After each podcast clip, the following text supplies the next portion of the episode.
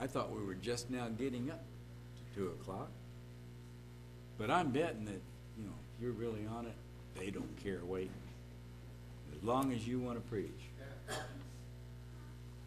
this time, Barnabas Grayson will bring our sermon titled Spirit of Holiness.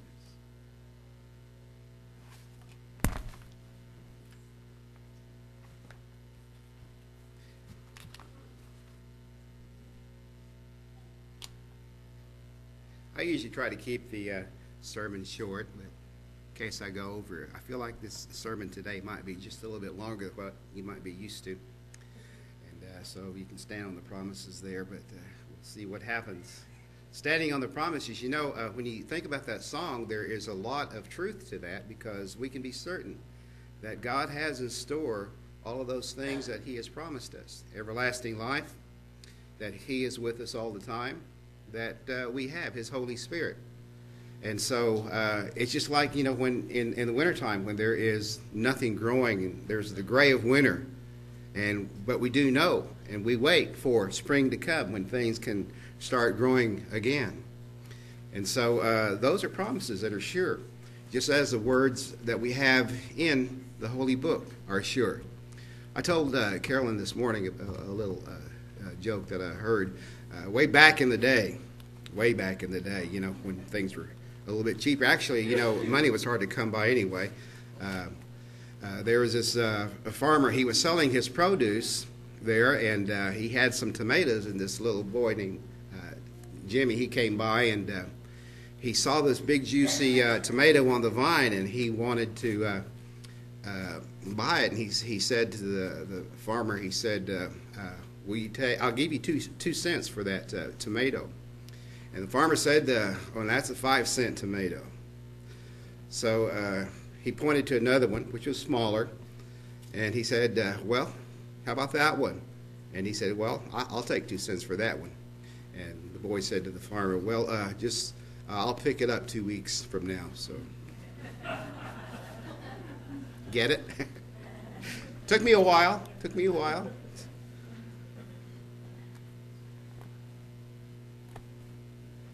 Many people today who regard themselves as Christians sometimes forget where their faith comes from, where their roots are. They forget where they come from, and sometimes, oftentimes, perhaps they forget where they're going.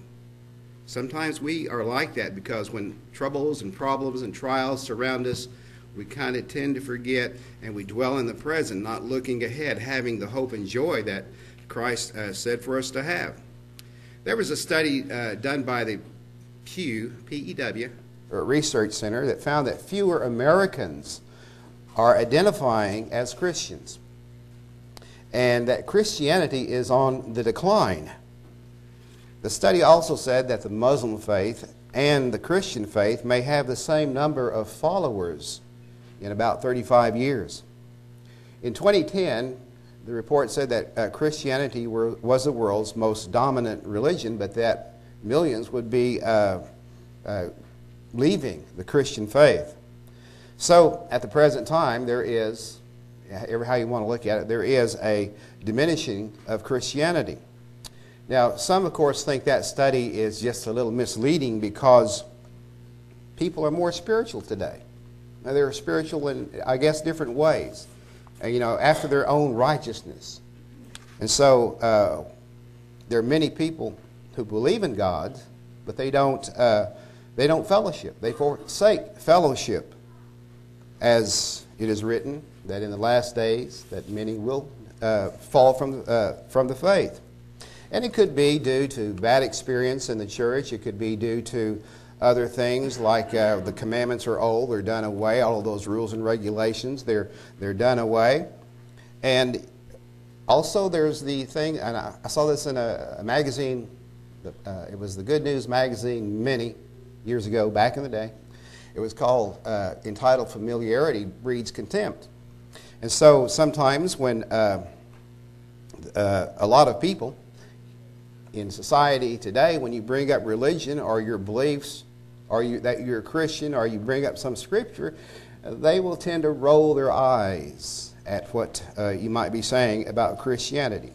That's because it's foreign to them. It's strange to them because many just do not hear the Word of God often enough. And because they just won't listen. In Ecclesiastes 5, I didn't give this scripture to uh, Brian, but I was just thinking. It says in chapter 5 of Ecclesiastes, uh, it says to keep your foot when you go to the house of God and be more ready to hear than to give the sacrifice of fools, for they consider not that they do evil. Be not rash with your mouth, and let not your heart be hasty to utter anything before God, for God is in heaven, and you upon earth. Therefore, let your words be few. For a dream comes through the multitude of busyness, and a fool's voice is known by multitude of words. And there was uh, Lawrence gave a sermon some time ago about fools, about uh, the things that uh, foolish people do. And I think he's probably using me as an example, but I confess. but uh, no, he wasn't, surely. But maybe it thought might have crossed his mind. But anyway, you know, uh, I think most of us here have learned what we know through the church that we attended. Uh, I learned a lot of the things that I know today from uh, attending uh, Sunday church and from going to Sunday school and from studying on my own in personal Bible study and from listening to uh, programs and, and to tapes, you know, as in the old days, the, the things that we used to do. We learned those things because we come to listen, we come to hear, and we come to uh, apply those things that we hear in our life. And you know, I think that's when God begins to notice, that He begins to take notice of whoever is listening, whoever is hearing, whoever comes to the house of God, that they are seeking His will to do. They are seeking uh, the spirit of holiness. Now, we also know that, you know, sometimes the seed just falls on stony ground. There are briars and brambles and all of that, all of the cares of life that swallow up those things.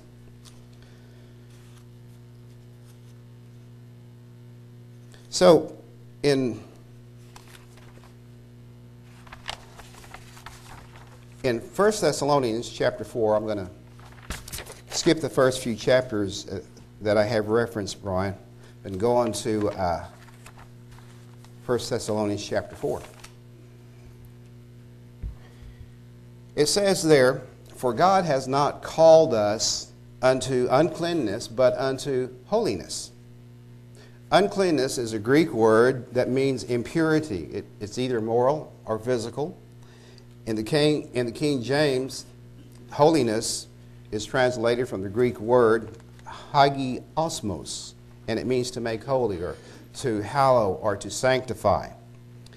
In the Revised Version, the King hagiasmos is rendered as sanctification. So we see that we are not called to uncleanness but it's opposite, and, and that it's that it, we're called to holiness or sanctification, to be set aside for a holy reason and for a purpose. In the Old Testament, we read of ceremonial things being consecrated for holy use. There was the tabernacle as a holy building, and the, we, there's the Holy of Holies there. There were holy priests and the Levites who were consecrated to the service of God. There were holy sacrifices, and the people and the nation of Israel was called unto holiness. If we go back to Exodus chapter 19, it says that Moses went up to God, and the Lord called him out of the mountain, saying, Thus shall you say to the house of Jacob, and tell the children of Israel, You saw what I did unto the Egyptians, and how I bare you on eagle's wings, and brought you unto myself. Now, therefore, if you will obey my voice and indeed keep my covenant, then ye shall be a peculiar treasure unto me above all people, for all the earth is mine. So he's reassuring Israel that they're going to be following a God who is powerful, who has the strength, who has the wisdom, and who has a purpose for calling them out to be a holy people. And you shall be unto me a kingdom of priests and an holy nation. Now, these are the words which ye shall speak unto the children of Israel. In Leviticus 26, it says, uh, you'll have to look at your Bible if you want to read these scriptures. And you shall be holy unto me, it said, for I, the Lord, am holy, and have severed you from other people that you should be mine.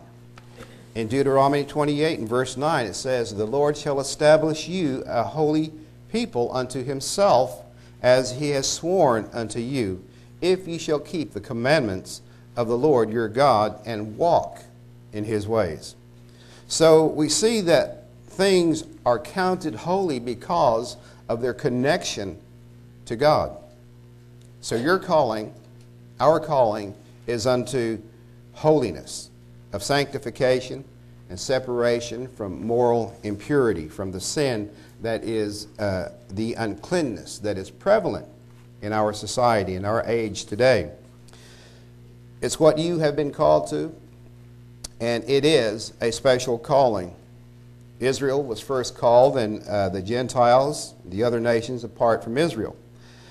Now, while it can be difficult to face the many trials and troubles that we see in life, that we experience in life, uh, this, this, it is this spirit of holiness that assures us that Christ is with us, that we are connected to God by this spirit of holiness. In Romans 8 28, it says, And we know that all things work together for good to them that love God, to them who are called according to his purpose. So, in all of our trials and tests, this is the promise that we should trust in, a promise that we can uh, stand on. In 1 Corinthians 3 now, it says in verse 16, Know ye not, don't ye know that you are the temple of God, and the Spirit of God dwells in you? If any man defile the temple of God, him shall God destroy, for the temple of God is holy. And sometimes we forget all of that. And we let negative thoughts or evil thoughts creep into our lives. And it takes our minds off of Christ and our purpose and doing His will. In 1 Corinthians chapter 6, again, verse 19, what? That's the, it's a question. What? Know ye not that your body is the temple of the Holy Spirit, which is in you, which you have of God, and you are not your own? Like in the earlier message, you know, you, you have the uh, helmet of salvation.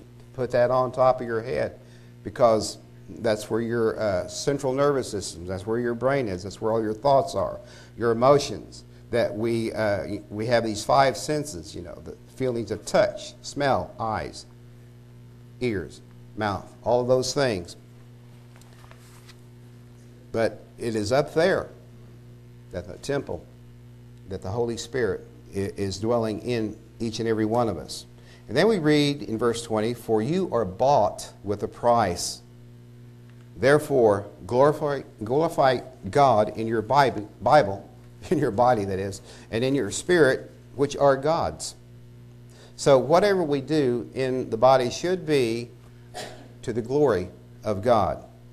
And we must honor Christ because he dwells in us through the Spirit of holiness. In our union with Christ, we have become the temple of the Holy Spirit. The Spirit of holiness dwells in us. Let's go back up to verse 9 of 1 Corinthians chapter 6. Know ye not that the unrighteous shall not inherit the kingdom of God? Don't be deceived.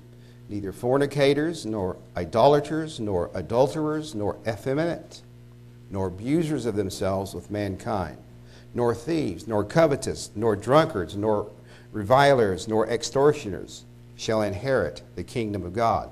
And such were some of you. But here's the good thing to know in all of this. But you are washed, but you are sanctified, but you are justified in the name of the Lord Jesus, in honor of Him, by His authority, by His power, and by the Spirit of our God. So we are the temple of God. And the Spirit of God is the Spirit of holiness. It's in each and every one of us. And He has set you apart and sanctified you from the day that you were baptized, from that day that you received the laying on of hands uh, to receive the Holy Spirit and, and decided that for the rest of your life you will follow Jesus Christ. In Romans 6, verse 17, but God be thanked that you were the servants of sin, but you have obeyed from the heart that form of doctrine which was delivered unto you. So when we came to hear the message, when we came to hear the preaching, when we came to read the Word of God and see uh, the example that, that's been given us, uh, this was a doctrine that was uh, delivered to us, uh, a love that was given us, a faith and a hope. Verse 18, being then made free from sin, you became the servants of righteousness. That's what we're doing, being servants of righteousness. I speak after the manner of men because of the infirmity of your flesh, for as you have yielded your members servants to uncleanness and to iniquity into iniquity, even so now yield your members servants to righteousness unto holiness. So prior to that time, we were serving sin. We were serving unrighteousness, going, uh, going about those things. For when you were the servants of sin, you were free from righteousness. Righteousness. What fruit had you then in those things, whereof you are now ashamed? For the end of those things is death. When we come to realize that that unrighteousness, that that sin has uh, made a mark on our life, then uh, we're ashamed of it. We know, uh, like David said, that sins are ever before me, but because of the righteousness of Christ, our sins are covered. He has made atonement for us. He has given the gift of His Holy Spirit, and we have the hope of everlasting life. So, verse 22 But now being made free from sin and become servants to God, you have your uh, fruit unto holiness, and the end everlasting life. So, we're being saved from the power of sin because we know that the wages of sin is death. But the gift of God is eternal life through Jesus Christ our Lord. So we see it as a gift. You know, when you give somebody a gift, it's freely given. It is something perhaps unexpected at times. You know, at Christmas time, when you kind of expect to receive a gift, or at your birthdays, you expect to receive a gift. But this is a gift that is beyond all of that any material thing. It is a spiritual blessing. And the scripture says, however, that he that shall endure unto the end, the same shall be saved. So in this life, you know, we, will have troubles. We're going to have uh, trials. And it's not surprising that there are all kinds of troubles and trials that we face. We know that uh, whatever our condition is, no matter what condition our, that, uh, uh, no matter what condition our condition is in, we have the Spirit of God, and we can stand on the promises of God and to endure and overcome. And you know, when you are a servant of righteousness, young children uh, are blessed in you, and there will be a time coming when you know they will commit themselves to the spirit of holiness. Ephesians chapter 1 Paul, an apostle of Jesus Christ, by the will of God to the saints which are at Ephesus and to the faithful in Christ Jesus. Grace be to you and peace from God our Father and from the Lord Jesus Christ.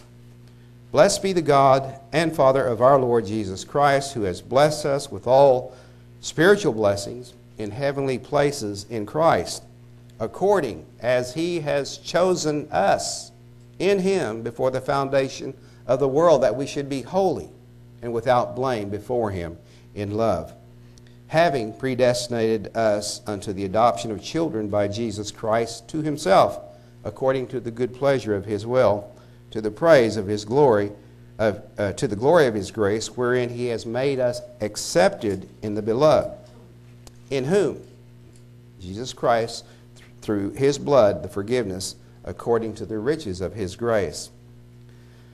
But sometimes we see that in our life, due to whatever circumstances we find ourselves in day by day, whether we are suffering from some sort of pain or sickness or some doubt in, in our family, something going on, we find that the, the spirit of holiness does need stirring up.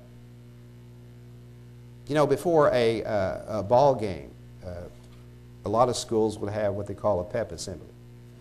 And this pep assembly is filled with music, it's filled with cheers, it's filled with uh, speaking in order to boost the energy, to boost the pep, to pep the, the people up that are going to go out and, and face the, you know, the other school in, in some sort of a game. So there are times in our life when we also need to be stirred up.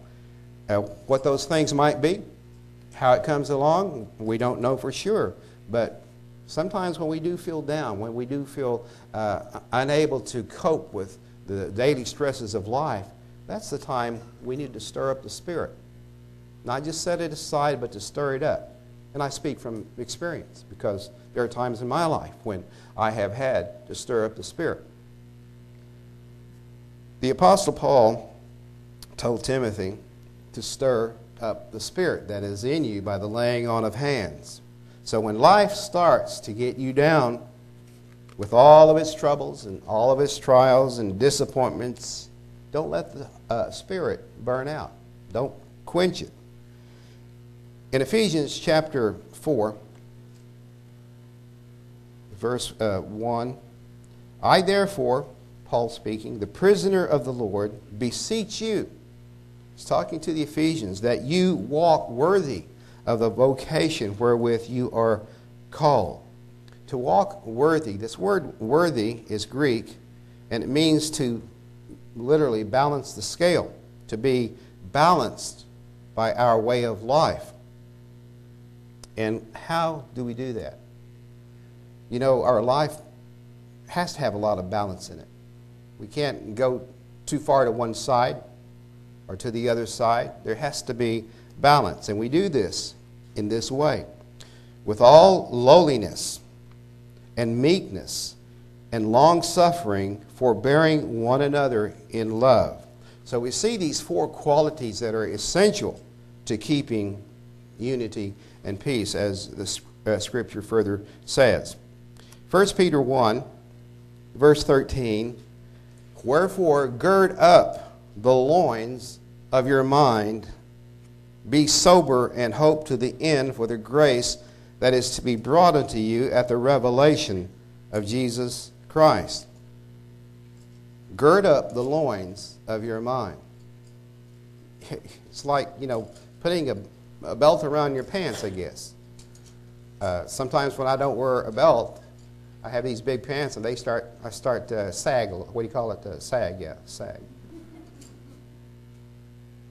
And so I have to keep pulling them up. So if you've got it all strapped in or suspended or however you want to do that, then there's no chance of it, you know, falling down at an opportune moment. I went to Walmart uh, one day last week, and I was wearing these pants that are big around my waist, and I like to wear them because it makes you think you've lost weight. But anyway, when I got to the house, I noticed that what they call the barn door was open. You know, zipper. And I said, I wonder, did I forget to zip up? Don't know. But, you know, um, and I, so I'm wearing these, also these clunky shoes, and, and people probably look at me and say, well, he's, his mind's going or something. and it does. But you, have got to gird up the loins of your mind, spiritually speaking. You've got to be on guard because there are a lot of things that can upset. And, you know, sometimes you forget. It's like the song we, uh, in our hymn book or somewhere it says, Did you, uh, did you forget to pray? You know, those are some of the spiritual things that help us to gird up the loins of our mind. Continuing, be sober and hope to the end for the grace that is to be brought unto you at the revelation of Jesus Christ. You know, verse 1 here in 1 Peter tells us that we're strangers in the world. We're strangers because our Christian values and They're in contrast to the ways of the world. Our hope, as it says, is in heaven. It's centered in heaven. Our conversation is in heaven. Our citizenship is in heaven, which is coming. And we are and we're all steadfast to that when we see trials come against us. And so we see trials differently than a lot of, uh, a lot of the world does. We see them as fires that are meant to refine us. And in the spirit of holiness, we are strangers in the world. Verse 14 that we are to be as obedient children, not fashioning yourselves, not fashioning yourselves according to the former lusts in your ignorance. So, as strangers in the spirit of holiness, we can't allow ourselves to be molded the wrong way, to let the world mold us in the way that a lot of people are doing today. And you can look around and you can see some of the ways that people are. Uh, we're not to do as the world does. Over in Romans chapter uh, 1, you'll have to go to your Bible, I think, to see this because I didn't turn this scripture in.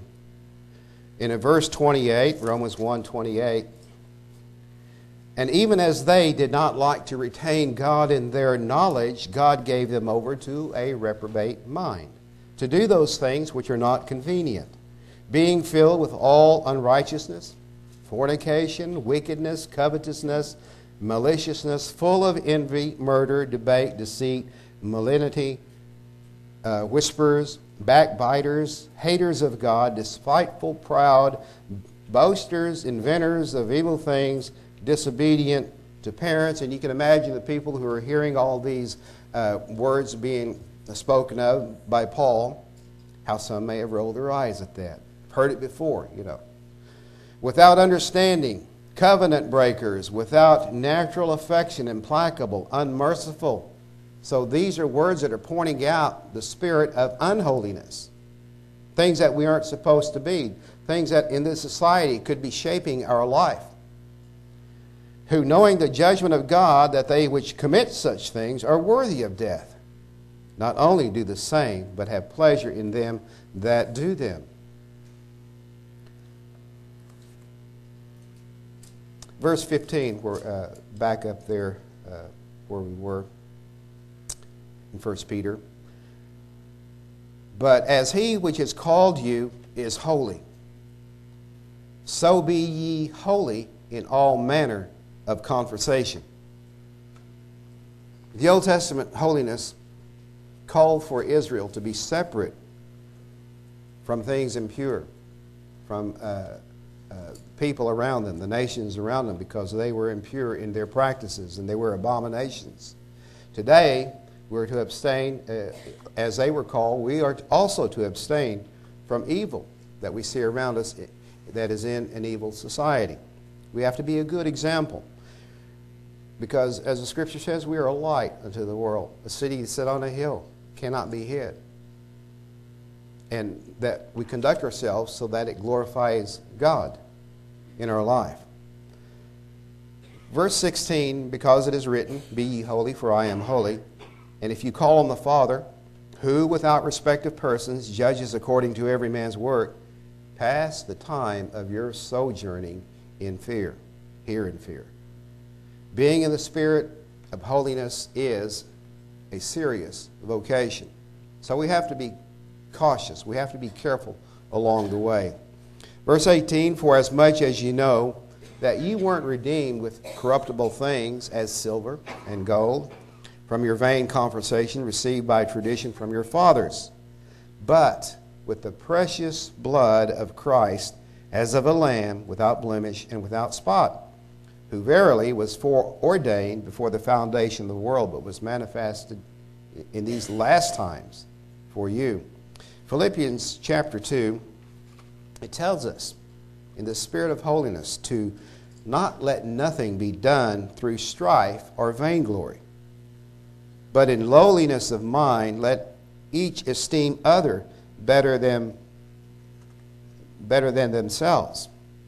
So, you know, you have, to, you, kind of, you have to take a look at what's motivating you, what's causing you to want to have strife or, or to be vainglorious. In the spirit of holiness, we see we have to have humility by rejecting selfishness. Look not every man on his own things, but every man also on the things of others. Let this mind be in you, which was also in Christ Jesus. So, those words that we re- read above it, we see how Christ was, what his, what his thinking was, how he approached things. In verse 6, who being in the form of God, thought it not robbery to be equal with God, but made himself of no reputation and took upon him the form of a servant and was made in the likeness of men. In verse 8, uh, by the way, uh, these verses are seen by some as uh, poetic, in a poetic form, which may have been from an early hymn, with the point being that the way up is, is, to, is down. The way up is down. by the time of Pentecost, uh, you know, the wheat harvest, when it's ready, the uh, wheat bends over. That's a sign that it's ready to be harvested. It can be applied to us that in our humility, at some point, we are ready to be harvested. This is, uh, it's important that we think of, of this humility that was in Christ Jesus uh, verse 8, and being found in fashion as a man, he humbled himself. Christ did. He became obedient unto death, even the death of the cross. So he is uh, found in fashion as a man. That is, you know, in, in appearance. He, he looked human, though he was much more than uh, that in his nature. Wherefore God, verse 9, also has highly exalted him and given him a name which is above every name, that at the name of Jesus every knee should bow of things in heaven and things in earth and things under the earth, and that every tongue should confess that Jesus is Lord, to the glory of God the Father. For, uh, 1 Corinthians 15 uh, 20 tells us that Christ rose from the dead to become the firstfruits of those who sleep. The wave sheaf, you know, pictures the, uh, the first fruit of the harvest at the resurrection. And Christ's uh, resurrection was waved before, God, waved before God as the first fruits of the divine harvest. And that Christ also had prophesied that his resurrection was prophesied in the, in the Old Testament. We read this in, in Luke chapter 24, uh, verse 25. Then uh, he said unto them, O fools, and slow of heart to believe all that the prophets have spoken. Ought not Christ to have suffered these things and to enter into his glory? And beginning at Moses and all the prophets, he expounded unto them in all the scriptures of things concerning himself. So Christ looked back on the Old Testament and he brought out uh, areas, uh, scriptures that applied to him, things that concern him. And the Apostle Paul, we see, also said that Moses had foretold the death and resurrection of Jesus Christ. In verse 16, he's, uh, Paul is relating all of these things to, uh, to King Agrippa and how Christ had spoke to him along the way when he was blinded and heard the voice and was given the commission to preach Christ and salvation he, uh, uh, he's telling uh, that he heard that he was to rise and stand. For I have appeared unto you for this purpose, to make you a minister and a written and a witness of these things which you have seen, and of those things which I uh, shall appear unto thee, delivering thee from the people and from the Gentiles, unto whom now I send you, to open their eyes and to turn them from darkness to light and from the power of Satan unto God, that they may receive forgiveness of sins and, and inheritance among them which are sanctified by faith that is in me. Whereupon, O King Agrippa, I was not disobedient unto the, the heavenly vision, but showed first unto them of Damascus and at Jerusalem and throughout all the coast of Judea, and then to the Gentiles, that they should repent and turn to God and do works meet for repentance. And in verse 21, for these causes the Jews caught me in the temple and went about to kill me. You see, the Jewish leaders, they became hostile to Paul and they, eh, and they accused him and did everything to discredit him before the governor. Having therefore obtained help of God, I continue unto this day, witnessing both to small and great, saying none other things than those which the prophets and Moses did say should come that Christ should suffer, and that he should be the first that should rise from the dead, and should show light unto the people and to the Gentiles. And as he thus spoke for himself, Festus said with a loud voice, Paul, you are, uh, you are beside yourself. Uh, much learning does make thee mad. It was strange sounding to him.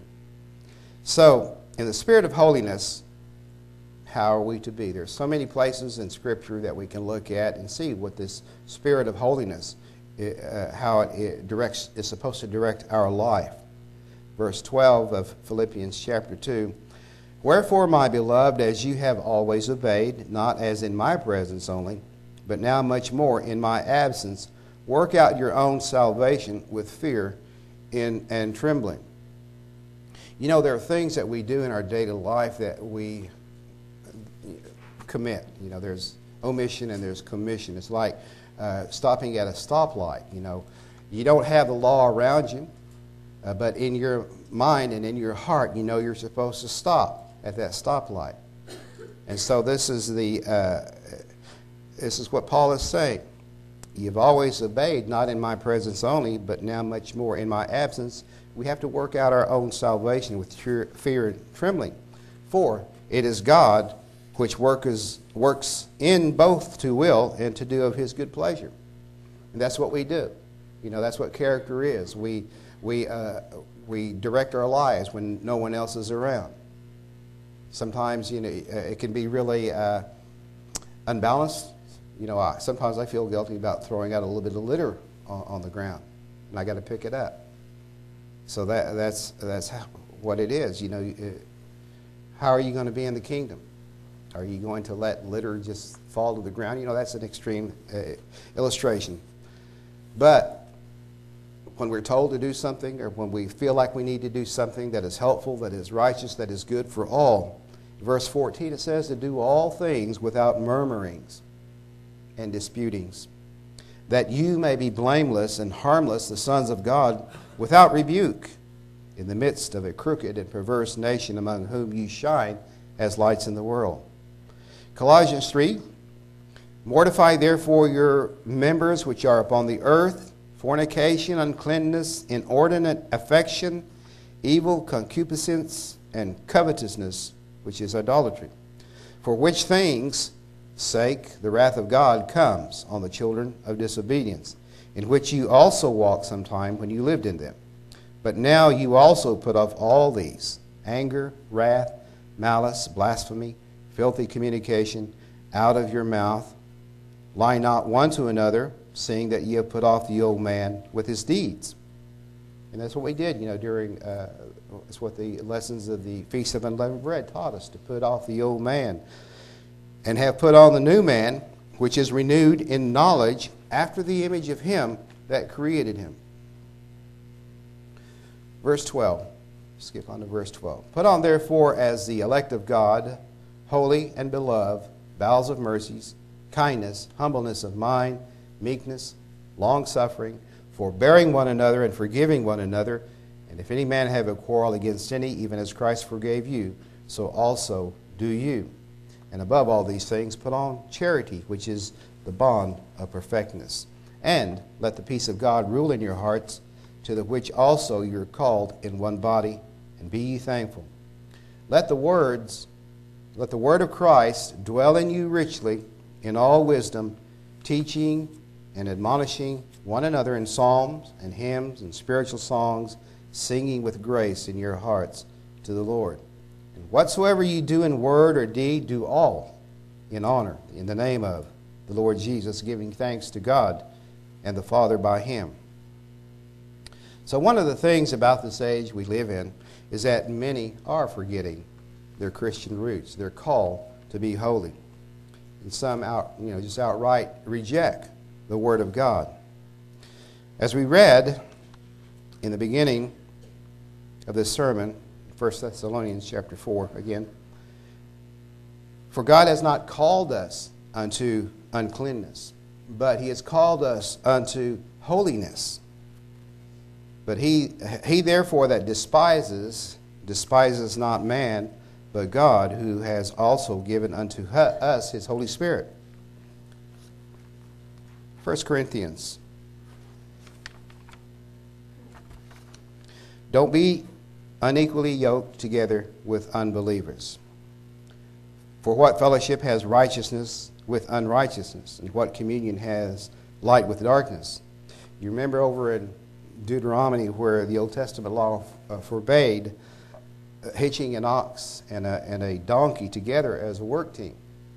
Uh, their natures are different, and uh, the job at hand would, could not uh, get accomplished because there would be conflicts in, in their nature and their differences. So we are to avoid partnerships that might compromise our Christian values. What concord, verse 15, has Christ with Belial? This is another name for Satan or the wicked one. Or what part has he that believes with an infidel? And what agreement has the temple of God with idols? For you are the temple of the living God, as God has said, I will dwell in them and walk in them, and will be their God, and they shall be my people. So, as you know, in the temple of God, which you know of which we are, we don't want to place into our minds things that are unholy. Wherefore, verse 17, come out from among them, and be you separate, saith the Lord, and touch not the unclean thing, and I will receive you. And I will be a father unto you, and you shall be my sons and daughters, saith the Lord Almighty.